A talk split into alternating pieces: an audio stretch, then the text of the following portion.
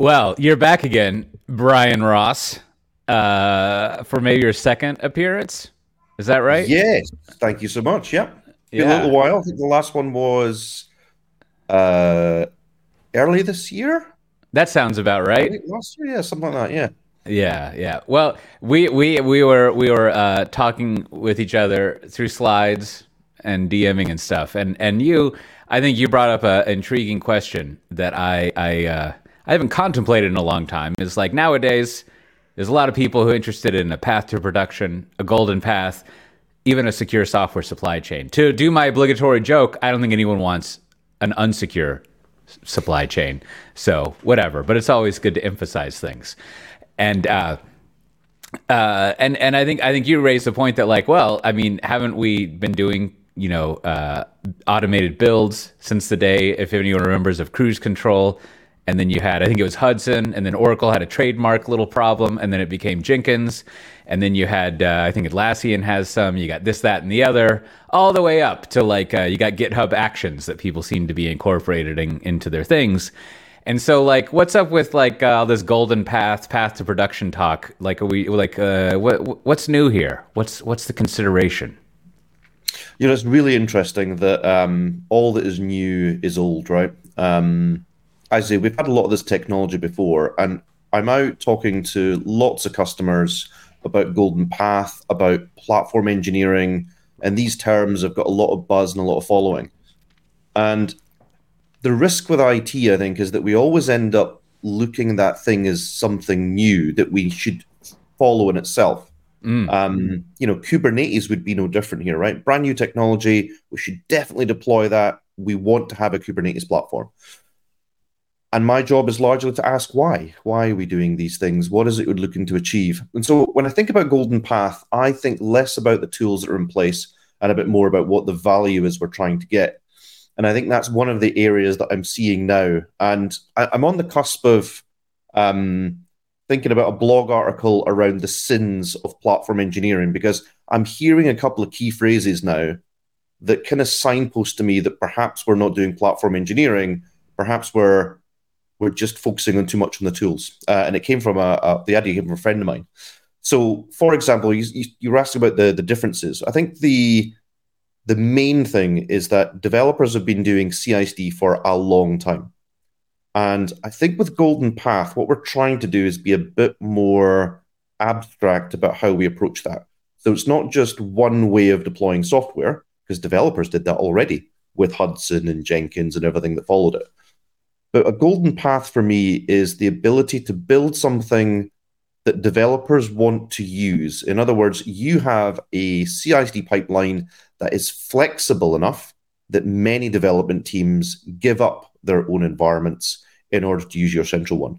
And that's the critical thing, I think. There's so many organizations that I speak to that have deployed effectively a CI/CD and they're still disappointed that developers are refusing to use it. Mm. Little they know that the developer's own one is more locally optimized, does things that perhaps the central one can't do. It's tooling they're really comfortable with, et cetera, et cetera.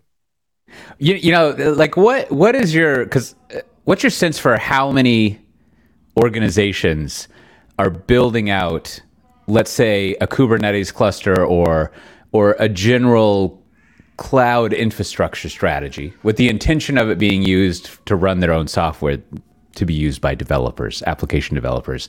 Like, I feel like I talk with maybe I'll, I'll be a little aggressive or, or overly whatever. Uh, maybe 50% of the people I talk with who are in that situation, what they're saying is they've built it and like developers aren't really like, as we would say back home, cotton into it.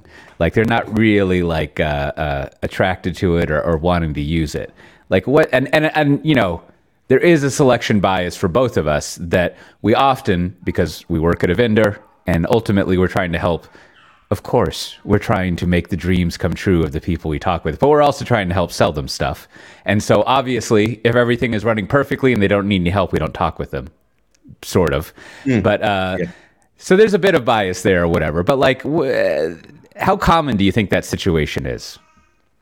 I think it is very common. Certainly, the the experiences I have, most organizations they have a a cloud strategy that is normally based around one vendor or more, and they have a Kubernetes strategy, which is weird in itself, right? Like, you, should you have a Kubernetes strategy, or should you have a cloud native strategy, or an application modernization strategy, something that's Yeah. going to achieve a, a business outcome? Um, and you know, I think one of the things I love about my role is I don't have to to go sell. One of the best things is I honestly get to turn up, ask what problems they're having, and if I don't think I can help, I I just saunter off and uh, go go see the next person, right? That's right. But I think the secret is that that many big organizations, small organizations, ones that are moving quickly, ones that are moving slowly, all seem to suffer this same problem in that they are, I think, suffering a little bit of a hangover of the last couple of years of rapid investment and development. So I hmm. think if you look back over the last three to four years, there was a massive boom in spending and around IT. There was a huge amount of optimism because, you know, awful things happened in the world, but as a result, we ended up doing lots more remote, lots more online, digital experience all of a sudden became the top priority for everybody. So, Yeah. you know, it was it was it was the heyday some in some ways for IT. But now, you know, there's the world has changed again. Financial downturn. We have various things happening abroad. We've got supply chain problems, you name it. And I think that we're now beginning to look at some of those technology choices and ask ourselves, what did we really get from this? Um, You wrote a great thing on your Cotier newsletter um, around PaaS and Kubernetes and whether that was a seven-year distraction. And I think that's that's kind of what I'm seeing in organizations now is that they're beginning to look at things like that Kubernetes strategy or that public cloud vendor strategy and think about how they're going to deliver some business value out of it because they're really getting squeezed for it. Yeah, that's an interesting take on it because it like like it does. It, it, it, it does kind of fit like one of my one of my fanciful notions of I mean as you were kind of alluding to that uh, for whatever reason like we've built out a bunch of infrastructure and and now we need uh, we need to worry about what it's being used for. And it's it's such a big as as does people still say a big lift? It's such a, a complicated big piece of effort to build out a cloud essentially or or you know assemble the way you're going to use uh, a cloud or clouds that like you've got to prioritize and maybe worrying about your developer experience is like it kind of makes sense that you would do that after you build the infrastructure right and so like even in the most optimistic case like now is the time after a couple of years of building stuff out that like oh now we need to do developer stuff right which which then also i think you know I don't know. It, it- it's hard. It's hard to know how much of this is just me making up stuff, but but it it it, it would make sense as as you're kind of saying that now there's there's a need to like show value for IT, and uh, you're not really going to show value by just having like infrastructure.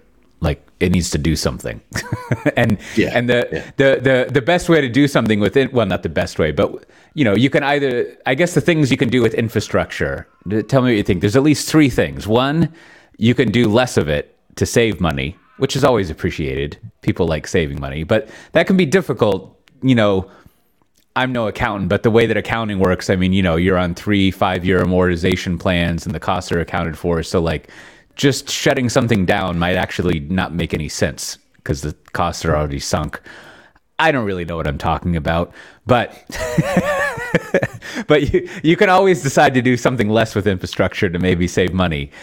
Or you could like run like other applications, off the shelf applications, right? Like in particular maybe you could do like some data processing.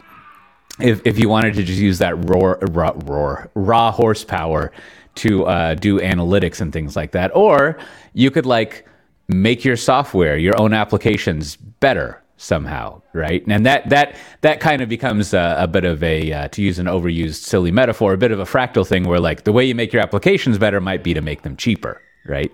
So you could consolidate applications or make them cheaper, or you could actually do your software so that you're uh, somehow making your business run better, which could also be cost savings, or you're actually uh, I guess you could be retaining your customers better, so you could be preventing churn or loss, And then, so you got negative one, reducing costs, zero, maintaining costs the same, or you get one, which is like you grow your business somehow by by making your software better. So, like, it seems like the the the logical conclusion is like you need to do software or analytics or do less infrastructure. I, I guess maybe seem like the three levers you have to uh, show value, to show that mm. your, your stuff is worthwhile. I don't know. Well, what's up with my grand tour there? Did uh, is, is that anything? Yeah, well, look, I think that's that's kind of what I was saying that the we've we've come from a period of massive growth where immediately the digital experience around a business became one of the most important things. Whereas a business might have had an online shop before, they mm. still saw themselves having physical entities where people would do the most of the business. Whereas, you know, the, the global pandemic brought us to a position where all businesses had to have an online experience. And more still, that online experience had to be competitive. Whereas before, it just kind of had to exist. Yeah. I think the change in finances, though, means that we are now looking at that saying, well, this growth is still definitely great. That's how we're going to grow our business. That's where we think the next stream of revenue is coming from. But we need to balance the, the books at the end of the day. Um, so, without doubt, I think with my customers, I'm still seeing that complete dedication to building a digital experience for customers and making sure that's the best it can be. Yeah. Um, I think largely as well, like the the kids today, uh, you know, they they're all going to want online transactions. That's now the norm. So I don't think that's going to change dramatically for the next couple of years. So more and more online uh, transactions. Um, but I think again, we we need to make sure we're doing this sensibly. Um, and a lot of this is really basic, right? I think the uh, it's very similar to the chat we had at the beginning of the year, and I'll keep ranting about it until something changes in the world. But whatever we do, we need to be able to answer the why really easily and quickly. So, you know, I've gone to many customers and said, right, great, you're doing Kubernetes. Why, why are we doing this? What, what part of the business is going to be improved? Or even more now, I'm going to people that say, well, we've got a platform engineering team and they're doing great work. And they are. But when they say they're customer focused, and I ask them which languages their developers are using, or what their IDE is or what are their pains that developers feel every day, that the faces go a little blank, right? So the running joke that I've got just now with a friend of mine is that, you know, if someone says they're customer focused, it likely means they spoke to one developer one time, or maybe mm. someone in the team used to do development a decade ago. But we are still very much in the habit in IT of building things that we think others will find useful. And that's not the way to run a business you need to um, you need to go out there and do your market research and build things that are going to be useful demonstrably every day. And for me, I think that's getting into trenches and saying, what really irks you on a Tuesday? And then fix that problem. And that might not be a huge uh, golden path. That might actually be one really specific thing like, I struggle to get API documentation from other teams. Mm, right, right, let's go solve that problem, right? Little problems, solve them iteratively, and then build it into that pipeline. If you do that, then I think there's more chance developers will find what you're doing is useful. And then the more they're going to use it, and the more that you can then demonstrate that this thing that you've built is actually worthwhile, that it has some value. So, so let, us let's, let's pull at, at a lot of these notions here, and and like, so we started off uh, with the premise that like what, what's what's new about a golden path, right? And which which which you, you know is a good question. And then we have uh, so you build up all this Kubernetes infrastructure and and and what's it useful for, and then we have like the idea of um, uh, you know uh, a business. Most organizations to to make it profit and nonprofit. Most organizations like uh, are operating with software as a core component. If they didn't have their own software, they wouldn't be able to operate as they are today. And they probably wouldn't be able to like make their their business or their organization run better. You know, I mean, obviously in each industry there are things apart from software that make their business better like in in in one of your former roles like if you have content that's actually entertaining, that's cool right? Like you could have all the cool software in the world, but if your content's not good, doesn't matter. If if you're in the entertainment industry, so forth and so on. Uh, so like there's something something that we're we're talking about at the the the middle of a lot of this, which is like making it matter to the business. And the, the term of art, the jargon for this in our trade is business value, which, you know, is is basically a, a concise way of saying what you're doing is useful for whatever it is the organization wants. right? Like like it's, you know, something that is not of business value might be like when we when we talk about the stirring straws for the cafeteria for the tea or coffee, should they be green or should they be off white? Right? Like anytime you spend doing that, unless you're maybe in the fashion industry and one of those colors is core to your identity. Again, there's always exceptions. But in general, there's no business value to that technology, the stirring stick that you use there. Mm. Um, and you could argue that like there's not much business value. You know, you, you require a stirring stick, otherwise you can't mix the coffee but it doesn't matter what kind of stirring stick you have. Kind of sort of like a file system. Like, you know, you need a file system, but it's not really worth debating which one to use unless you're doing something very exotic, just like a green stirring stick. And uh, I need to cut myself off here before I get lost in the stirring stick thing. But like, like so, so like, you know, given this like cloud native stack, like how how do you think about like a very not detailed, but kind of like a, a, nicely causality linked way of thinking about business value. Like, how do you go from like a golden path, helping developers out, to like saying, ah, this is clear business value, right? Something that we can kind of like track and know, not just like trust that it's connected. That's a really interesting point. Um, so I think that business value begins with a mindset of serving others. Mm. Because I think fundamentally what you were saying there about um, stirrers, not to get too deep in that, but it's it's around what is commodity, right? So I, in mm. my head, as you were talking, I had kind of Wardley maps popping up in my head around what's important to a business and what's not. Where should you t- spend your time and where should you outsource, for example? And I think it's maybe similar. So computers by themselves don't really do much, right? They're fairly dull.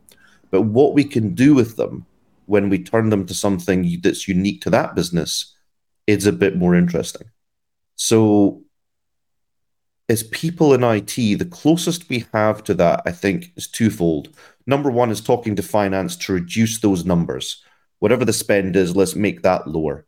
If we're spending lots of money in one area, maybe we can consolidate.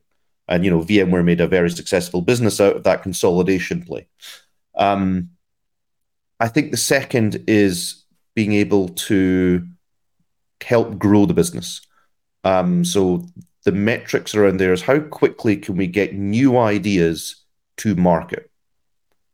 Um, and that is that's how quickly can we deploy software, but more importantly, how quickly can we change software? I think that's largely where enterprises are struggling. Sometimes they can get something new launched in public cloud that has bypassed a lot of their internal processes. But then when it comes to scale or when it comes to making a change or making it more secure or auditing it, all of a sudden changes have to be made and everything kind of slows to it to, to a grinding halt. Yeah. So I think for me, I think looking at values, thinking about what the impact is you have on other teams.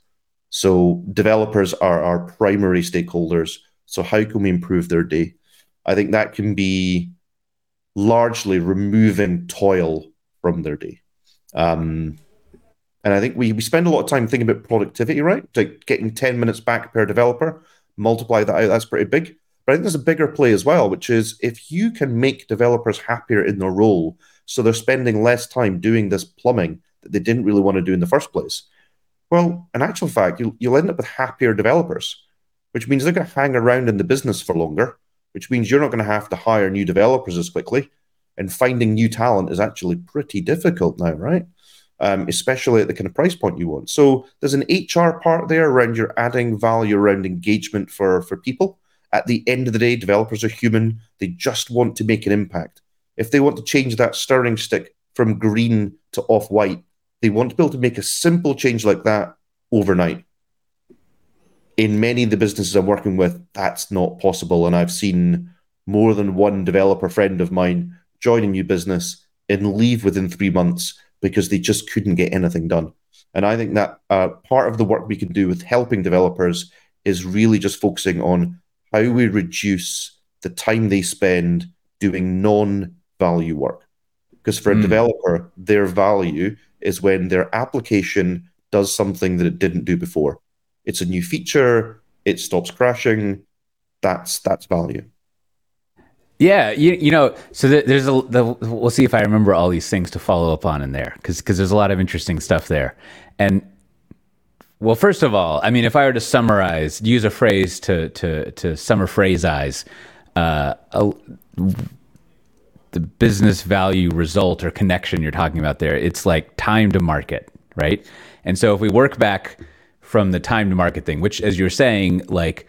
Uh, the way that often manifests itself in the IT space, in the software delivery space, all the way down to the infrastructure, is uh, removing wait time and let's say friction from the process, right? Speeding up the time it takes to go from idea to like a user using some software, right?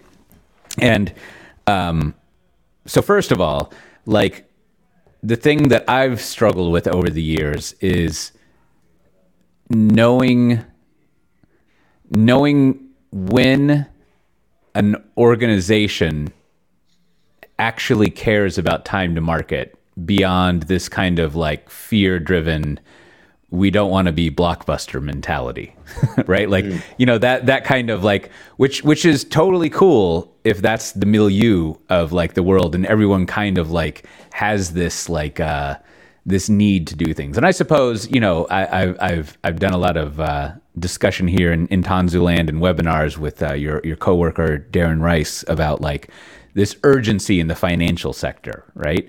And to some extent, well, it does exist there that there's this notion of like, at least in well, I'd say at least in retail banking.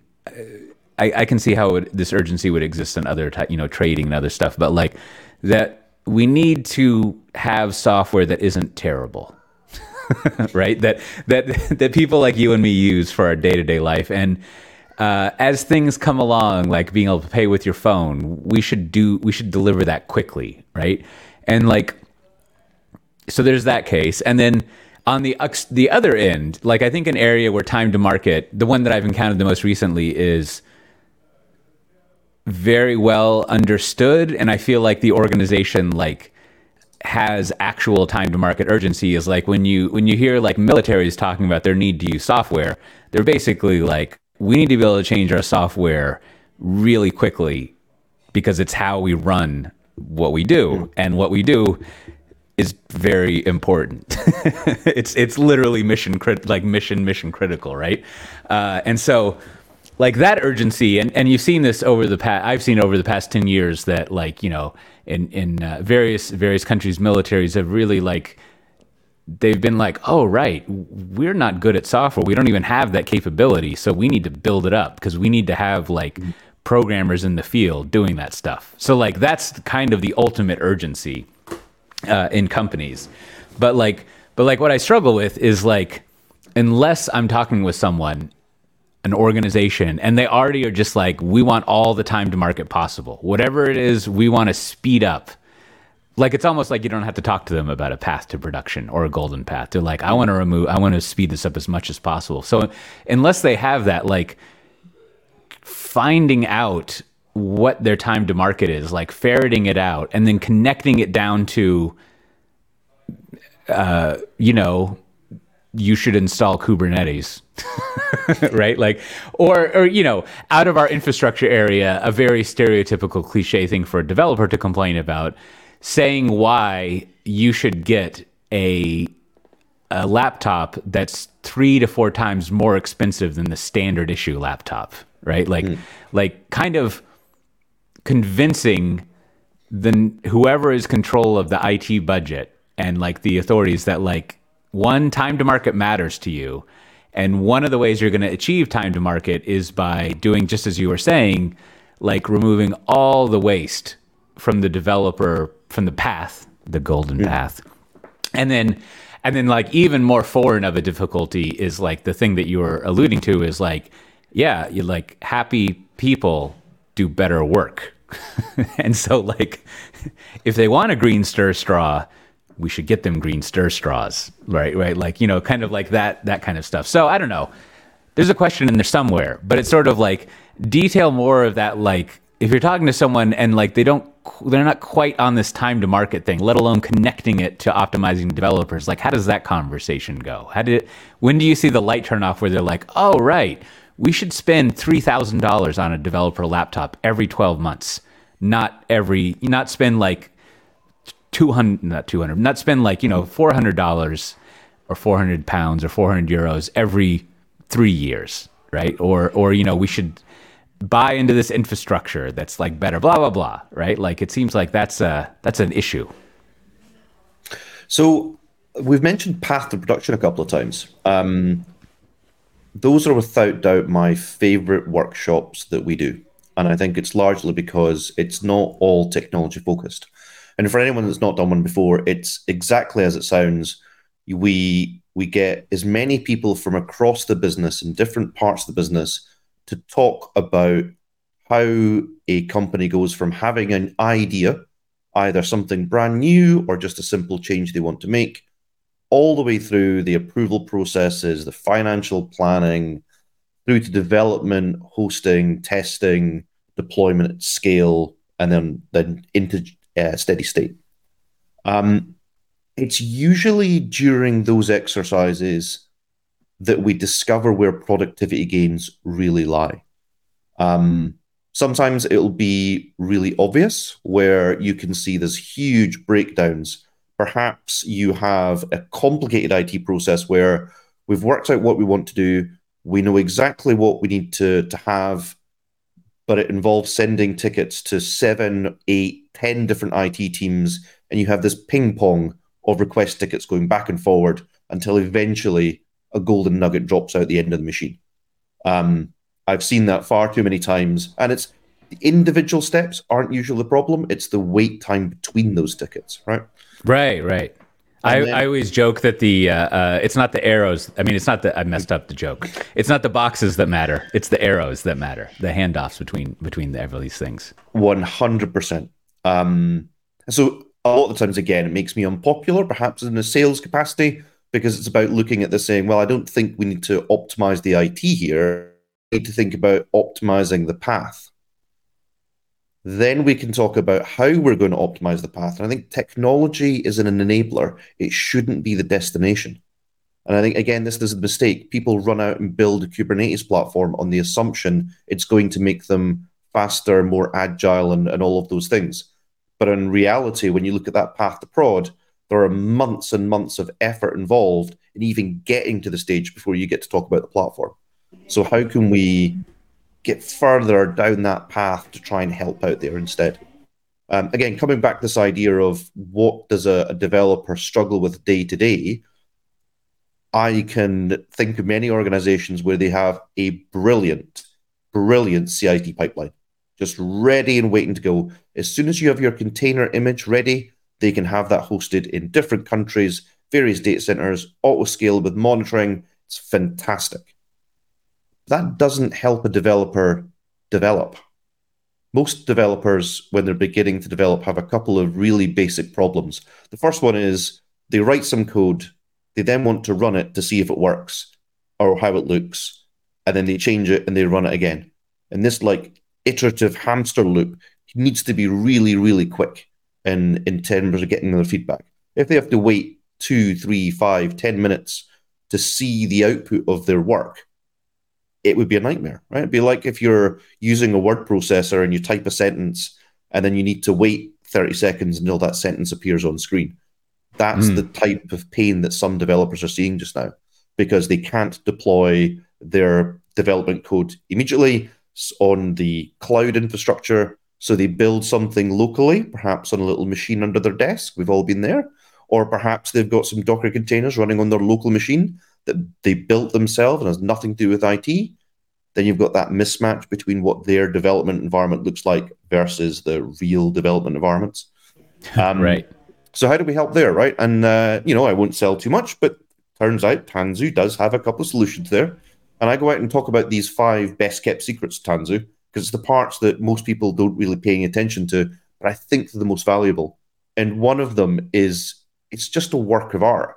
It's a plugin for IntelliJ and for Visual Studio Code that allows developers to write their code, hit a go button, and then see the output running on a Kubernetes platform that is centralized. They don't have to build the container. They don't have to think about the Kubernetes infrastructure existing. They just have their code in one window and the output in another. And they can set mm. breakpoints and test their code and do development things. That's how we can make technology a lever for increasing productivity. Not the fact that there was a Kubernetes platform there, but the fact you're able to use it without really seeing it. But it means they're not having to waste time building their own development environment or fixing it every Thursday or Friday because they've broken it or tidying it up or trying to work out the mismatches and the differences between their development environment and the production one. I think that's that's really getting down to speaking to people about their daily challenges and helping solve them using technology. But yeah, not not technology in itself. Yeah, you know, it, it's it's making me think. You know, I, I always like to reduce things down to quippy little whatevers, but like, or or painfully not quippy quips, but like, like a part of what you're describing there is that a lot of the infrastructure that exists exists to run your software in production, but it doesn't really exist to be very useful for the developers writing that software.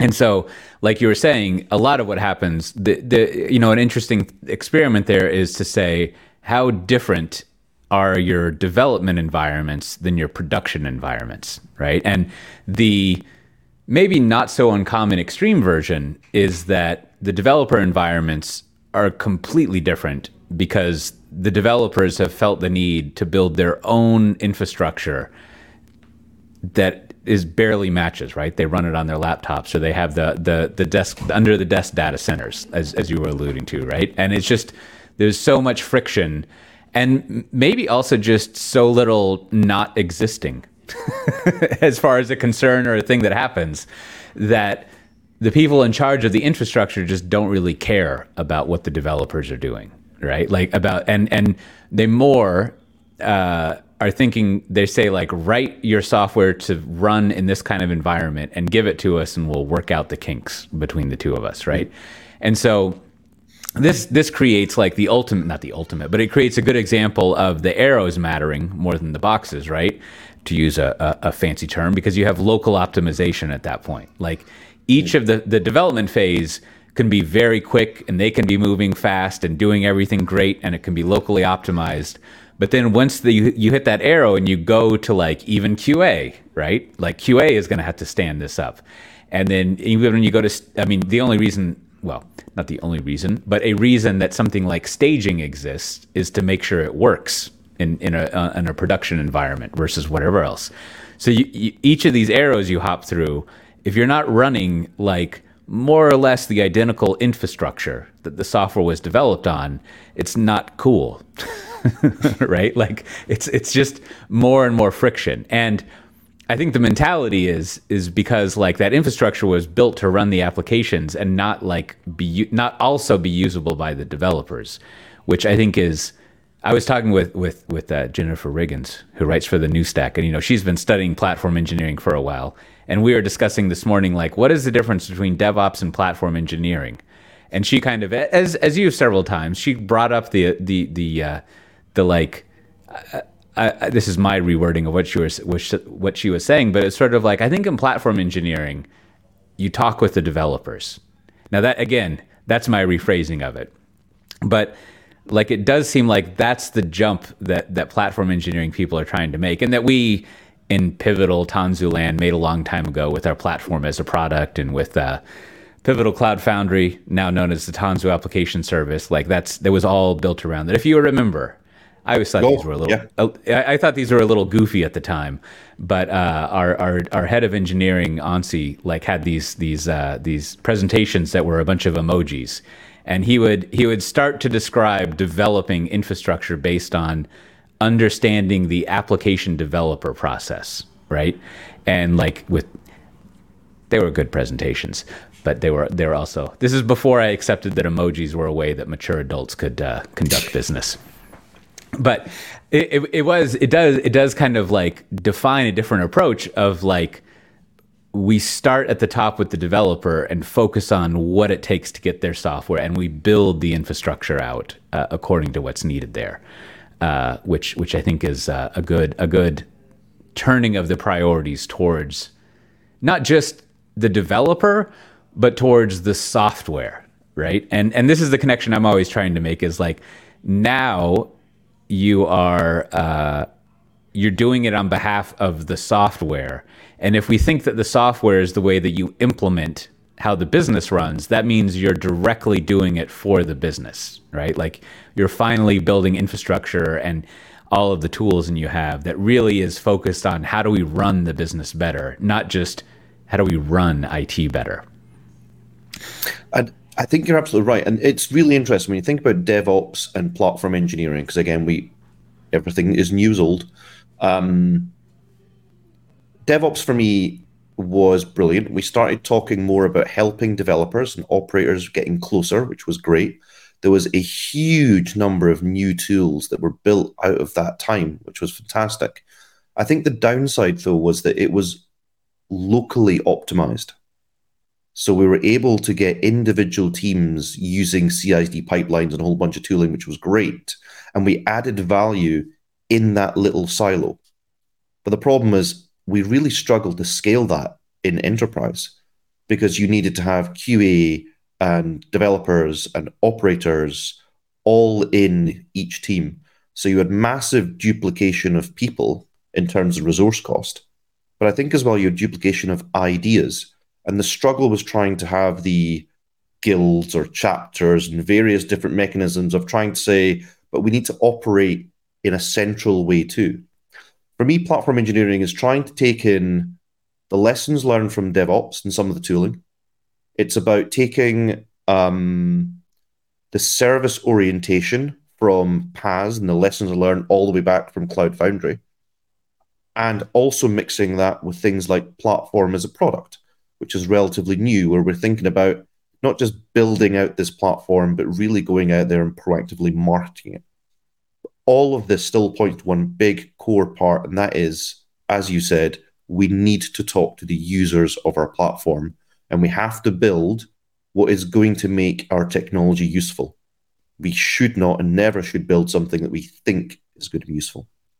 Um, right, you want that validation uh, so you have to build that into you have to build validating the service you've delivered and and what you think you should you've got to anyways you need to validate that it's useful no matter what no matter what you thought or what you signed up hmm. for 6 months ago yeah so you know if your if your goal is to try and get software delivered faster sure you could build a kubernetes platform and make it really quick to deploy that but by speaking to developers, you might find out their challenges are making that container image in the first place.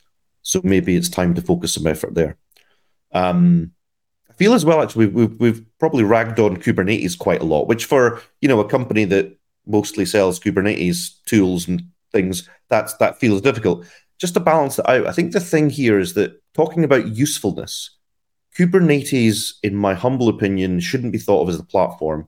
It should be thought of as a language because that's the value that we've got from Kubernetes. This idea that a developer can build an image on their workstation and it should run in your private cloud, your public clouds, your sovereign cloud, or wherever else, maybe on the edge, right? So I think Kubernetes as a language has been really useful because that lets us talk about requirements and capabilities separate to the technology that, that implements them. Um, and so I think Kubernetes plays a massive part in some of that modeling that we're doing. So developers can come to us with requirements now because we've got this common language we can use to describe what they are, and we can build mm. a hmm. platform around them as well. Um, there's a lot in there, I think, for for companies to work with, though, because again, none of this is technology as we know. It's not building out large chunks of infrastructure and reducing cost necessarily. It's about trying to twist some technologies together and bind them in the way that's going to be useful to people. much like you if you're building a product somewhere else, you take raw materials and you you have a new spin on it. And I think that's what businesses need to do. They need to take all these tools in and spin them into a tool that's going to be useful for their business.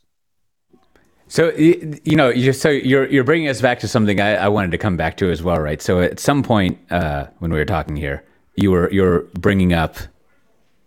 So you know, you have a you have an IDE integration for the developers that like make fits into this and makes building containers better, and eventually you get down to the infrastructure, right? And I think I think one of one of the things you're making me think is that, as you were saying, a lot of what we don't well, I think that a lot of what we as a whole community of doing this stuff don't think about very well is that what were you saying? That that twisty tie stack, right? Like this notion that we have each of these components in a stack and how how they integrate and fit together basically to de- to make your your time to market, your ability to deliver software faster, to have tight tighter to deliver let's say every week maybe every two weeks right? Like just to pick a not so arbitrary period right? Like i think i think i think if you can deliver new versions of your software new features every week or every two weeks you're doing pretty good. And you'll really be able to like use software as a core way that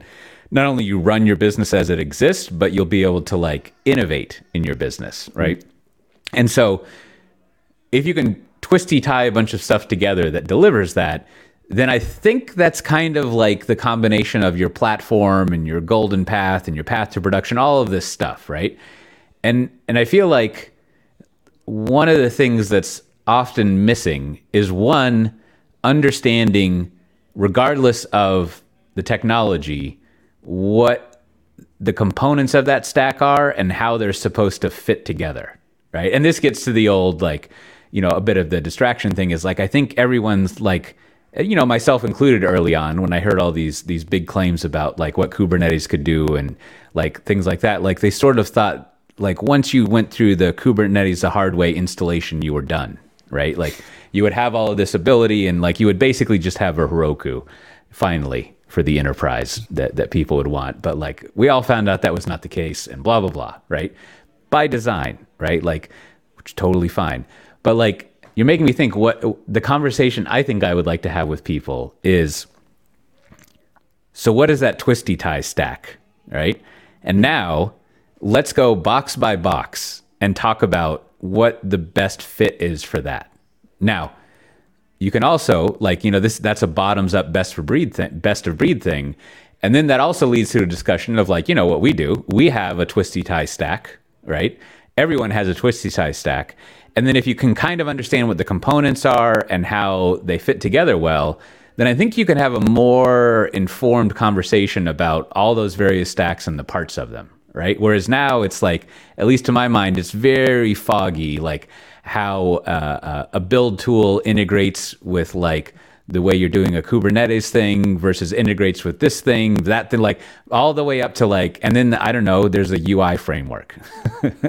and like, it's it's like a bold claim from people like ourselves and others to be like our platform's the best all the way up to spring and it all integrates together and it's super cool right without like like we almost get trapped in something that i think we did in the in the past era back uh, in the in the 2000s where we're basically just like hey here's a platform trust us it's just a it's it's a you can't look inside the box and how it fits together but it's totally cool where it's hard it, it like we almost had, need to have a new conversation where we talk about what these boxes are. And I think this is this is an area where like I think there's good parts of Kubernetes is it's trying to establish a common, as you say, language, or uh, as I would think about it, just like a common API and a data standard, so that you can kind of like you don't have to have all these custom ways of having the boxes integrate and, and how they run. But I don't know. I mean, that's like it's. I'm always searching for that little Rosetta Stone. I don't know. I don't know the mm. metaphor mm. for, for what that is. And I think Kubernetes comes a long way to, to answering that. Um, like having that common language, that common API has enabled so many things. And I think this is the value of IT. It's not Kubernetes, it's what can we use Kubernetes for? So we talked about um, packaging code That has been a problem since time began. It's one of the reasons why Heroku did really well in the early days.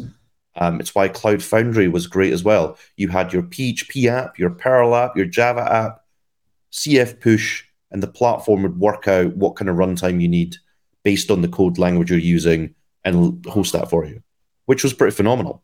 And it's taken us a little while almost to get back to that point with Kubernetes. With cloud native build packs, we can now do that too. So that's great. Now we can have a developers don't need to build their own Java environment for their container. We can have a centralized one and we can put all of our good corporate tools in there, and that's fantastic. And we're making the developers' life easier in the process.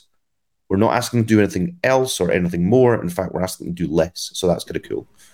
I think as well, when containers first got on the scene, like I'm I'm old enough to remember jails and Solaris and all that kind of stuff. But I think with containers, what I saw, being a guy who was running a big virtualization platform at the time, was introspection being mm. the hmm. critical part. And I immediately jumped forward five years in my thinking, which was if I can see what's running on my platform that I'm hosting, I could deliver a whole bunch of new value back to the business. Right. I wasn't thinking about smaller or faster. I was thinking about I could make containers way more secure than anything else because I can answer challenges that I've had in the past, like we've got a big security vulnerability that's come out. How vulnerable are we? You're running a platform there with 50,000 VMs which of those 50,000 VMs is vulnerable to this attack? And as a platform owner, I mostly had to shrug my shoulders because I didn't have visibility into the, what's running in each virtual machine. With containers and Kubernetes, we have that.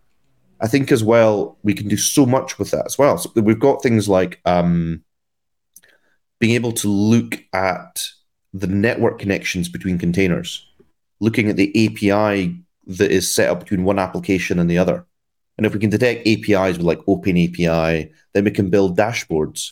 If we can build dashboards of APIs that are already there and running, well, we could do some cool stuff there, right? That would be things like helping developers understand if someone in a different team has already written a piece of code to solve that problem you're having.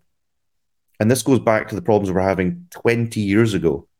It's developing code is something that's definitely doable, but how do you know whether you should develop this piece of code or not? Maybe someone's done it already. In fact, your business probably has three or four ways of doing that same thing. And it's just because Steve didn't know that Sarah's already written a better version. Oh, or I can think Steve. back to it's always Steve problem, right? Um, I can think back to a business where you know there were brand new products launched, and one of the core components of that new product called back to an ancient deprecated system. And it's just because one of the developers, that's how they did it on some other project they worked on. So they called this old API rather than new version. And there was lots of scrabbling around to get that function swapped out.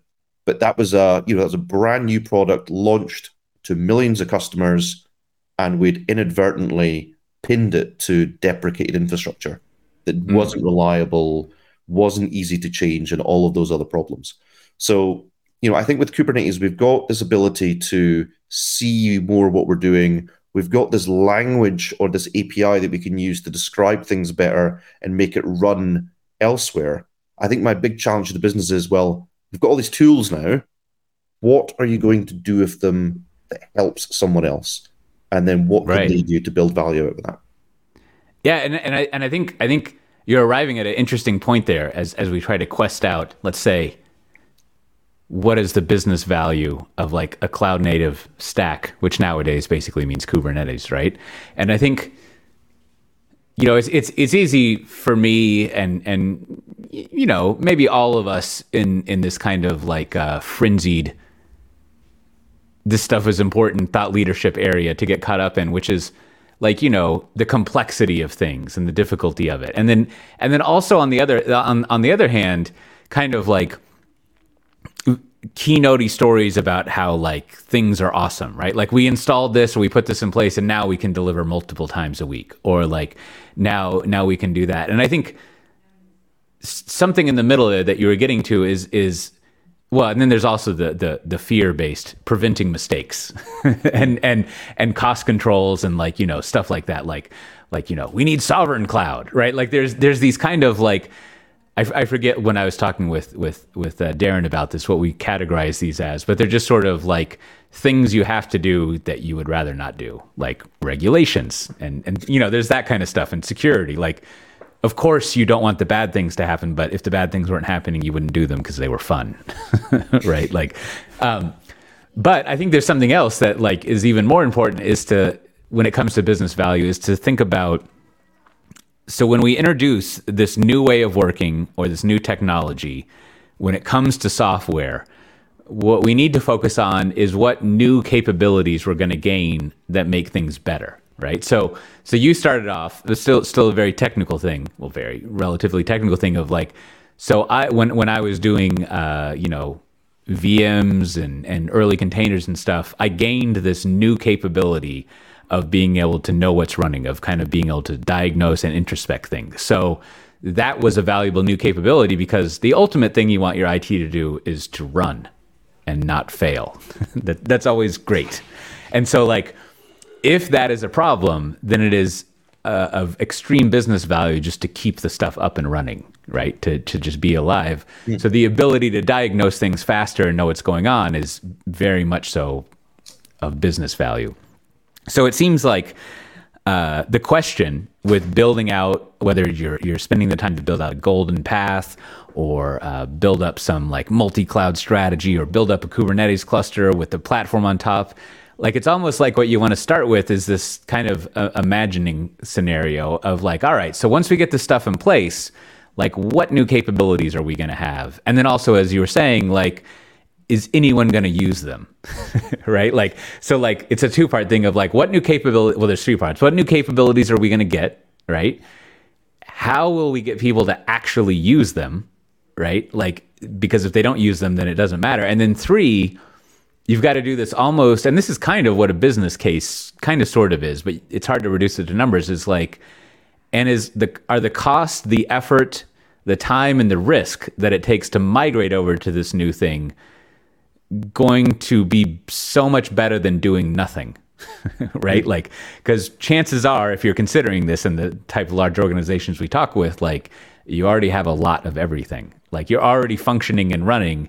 And so you've really got to go get over this hurdle of like, or we could do nothing and the business still operates. right. So like, yeah. so like the capabilities we gain have to be like way good, like way better than what we're currently doing. Or you need that big existential thing of like, well, what we're currently doing just does not work. So anything would be better that, that, that we would be doing. So I've had a number of conversations. We mentioned um, Cloud Foundry and Tanzu application service um, earlier. That's been really interesting for me. Talking to big enterprises, and I, I speak to them, and we say, "Well, we've got Cloud Foundry running with, through. We had PCF originally, and now we've got TAS in there. It's been running, but it's it's a decade old, so we want to replace that with Kubernetes." And I have that unfortunate job of asking the why, which was what value are you going to get by moving to Kubernetes? And if you've already adopted a PaaS platform, well, in actual fact, the, the improvements can potentially be marginal because you maybe already have a really good centralized platform that enables developers to push code in a centralized way to secure images and that you can scale and that you can monitor like in a in a sense, it is a container platform in its own right. It, you know, um, and so as you say, is it is it worth making the leap? What is it that you're going to get from a business perspective that is going to make all that effort worthwhile? And as IT people, we always have this assumption that just because something is old, the new version must be better. Mm. And that's not always going to be the case. And I think it's really important that we we pause and really think about the impact of what we're going to do. The flip side, by the way, is also true. i am working with some businesses just now doing very cool, trendy edge stuff. But in reality, what it is is it's things like they've got factories or they have, um, in in case of retail, they'll have stores, and these places generally don't have a, a data center themselves. They've got computers stacked up in a corner somewhere, and the broadband connection maybe isn't great Well, that's one of the areas where actually deploying Kubernetes could really help. Mm, Much like yeah. in the virtualization space, it gave you the ability to run more than one computer on a physical piece of tin. Kubernetes gives you an ability to operate those remote sites similarly to how you do on your your on-prem stuff or your public cloud stuff. Um, and it's really interesting because some of that's really low weight. You like you don't want a big, huge, heavy environment. You want something relatively lightweight. But that enables you then, if you've got that compute power that is flexible, well, now you could deploy new applications into your factories or stores.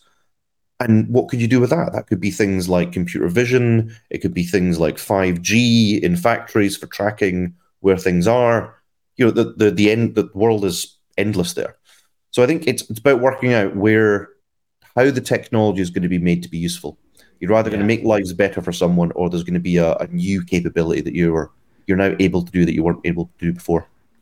Yeah, well, I think that's great. That's a good place to arrive at. Is is is start with a conversation about what new capabilities am I gonna is the organization gonna gain, and kind of like navigate your way through that. And and you know mm. that can go all sorts of directions, but I think it's it's a starting spot that that uh, I don't see a lot of people starting with. That's a great sentence right there. Well, uh, th- thanks again for being on. It's uh, it's great if, if people want to. Uh, uh, well, you know, I'll recommend something. You you you do a pretty good job of, of of one of the the good tricks of people. Whenever you show up in a video somewhere, you download it and upload it to your own YouTube channel. So if you, if you go to if you go to your YouTube channel, which you could also do with a playlist, but I download all my videos and store them in case they disappear one day. But uh, you're you're uh, what are you? You're you're Bryan Ross UK in YouTube. That's right. Yep. And and uh, you can see all of the uh, the great appearances that you've had, uh, including you know you have your uh, your shopping cart discussion from Explore Barcelona last year and a few other interviews here or there that I think are uh, worth checking out. Well, thanks for being on. I think I think you always bring a uh, a good like what's the point of this like like angle.